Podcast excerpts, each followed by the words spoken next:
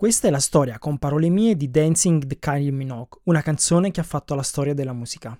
Dopo il successo di Can't Get Out of My Head e Spinning Around, Kylie Minogue fu mandata a Nashville, negli Stati Uniti, per contrastare il dominio di Taylor Swift e pensò bene di farlo con un pezzo di ispirazione country.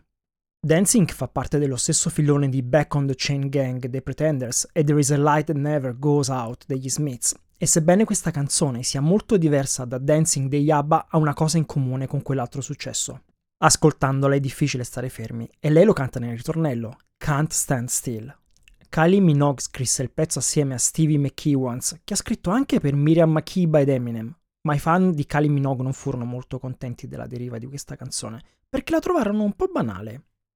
Io trovo che l'interpretazione della cantante sia notevole. Certo, è un pezzo da disco, e infatti lei racconta che la bellezza di dancing dipende completamente dal tuo stato d'animo. Ma sì, quello che vogliamo tutti alla fine è uscire e andare a ballare, no?